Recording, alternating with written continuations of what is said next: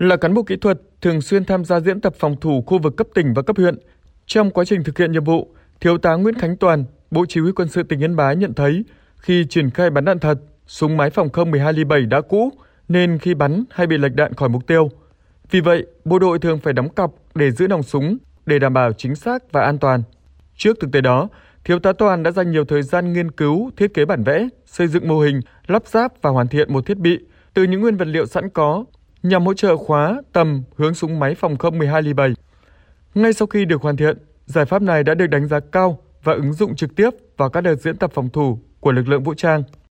Tôi đã có nhiều năm nghiên cứu và cũng đưa ra được cái sáng kiến áp dụng trong toàn tỉnh, cấp quân khu, cấp bộ, bộ đội khi bắn đạn thật rất là đảm bảo an toàn, yên tâm trong diễn tập và huấn luyện.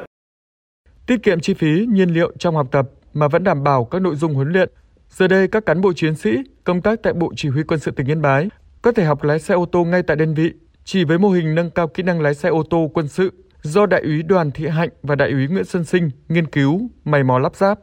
Sự sáng tạo trong mô hình của hai tác giả là kết hợp giữa phần cứng như vô lăng, hộp số, bộ bàn đạp với phần mềm mô phỏng lái xe. Các vật liệu dùng làm mô hình được tận dụng từ những trang thiết bị cũ hoặc mua với giá thành rẻ. Để tăng hiệu quả của mô hình mô phỏng, hai tác giả lựa chọn phần mềm dễ thao tác, tích hợp thêm các tính năng hiển thị các thông số kỹ thuật của xe như tốc độ, số xăng, số vòng quay. Nhờ đó, quá trình sử dụng đơn giản, dễ thao tác.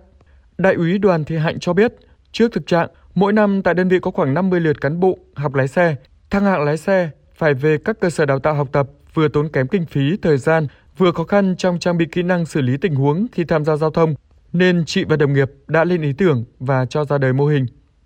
Khi sử dụng mô hình này, các đồng chí có thể điều khiển được rất nhiều các loại xe khác nhau như là à, xe con, xe tải, xe khách và xe đầu kéo với các tình huống giao thông khác nhau trên địa hình khó đi, đường gập ghềnh, đường trơn trượt, thời tiết không thuận lợi như là trời mưa và sương mù chẳng hạn. Thiết bị nắn chỉnh hộp tiếp đạn súng tiểu liên AK của Thượng úy Bùi Văn Nghĩa, đại đội kho, phòng kỹ thuật Bộ Chỉ huy quân sự tỉnh Yên Bái được hoàn thiện từ kinh nghiệm sửa chữa, duy tu dụng cụ trang thiết bị huấn luyện. Sau nhiều lần cải tiến thử nghiệm, thiết bị này cho độ chính xác cao, chỉ cần thực hiện một lần, tăng hiệu quả sửa chữa lên 3 đến 5 lần. Trước đây chúng ta chưa có giải pháp này thì chúng ta dùng cái thanh sắt thẳng chúng ta nắn không hết hành trình mà quá trình nắn phải truyền lực từ búa đập qua thanh thép vào đến vị trí nắn thì ờ, phải nắn nhiều lần.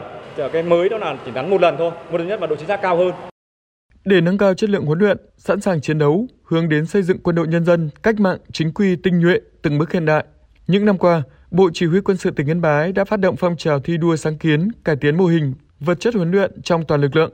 Đại tá Nguyễn Quốc Triệu, Phó Chỉ huy trường, Tham mưu trường, Bộ Chỉ huy quân sự tỉnh Yên Bái cho biết, trung bình mỗi năm đơn vị có hơn 50 giải pháp khoa học kỹ thuật được công bố, trong đó có nhiều sản phẩm, mô hình học cụ được ứng dụng ngay và có hiệu quả cao trong thực tiễn, góp phần tiết kiệm chi phí, tăng tính trực quan sinh động trong công tác huấn luyện và thực hành tại thực địa. Đặc biệt, nhiều giải pháp được đánh giá và giành giải cao tại các hội thi sáng tạo khoa học kỹ thuật được ứng dụng rộng rãi tại các đơn vị trong toàn lực lượng.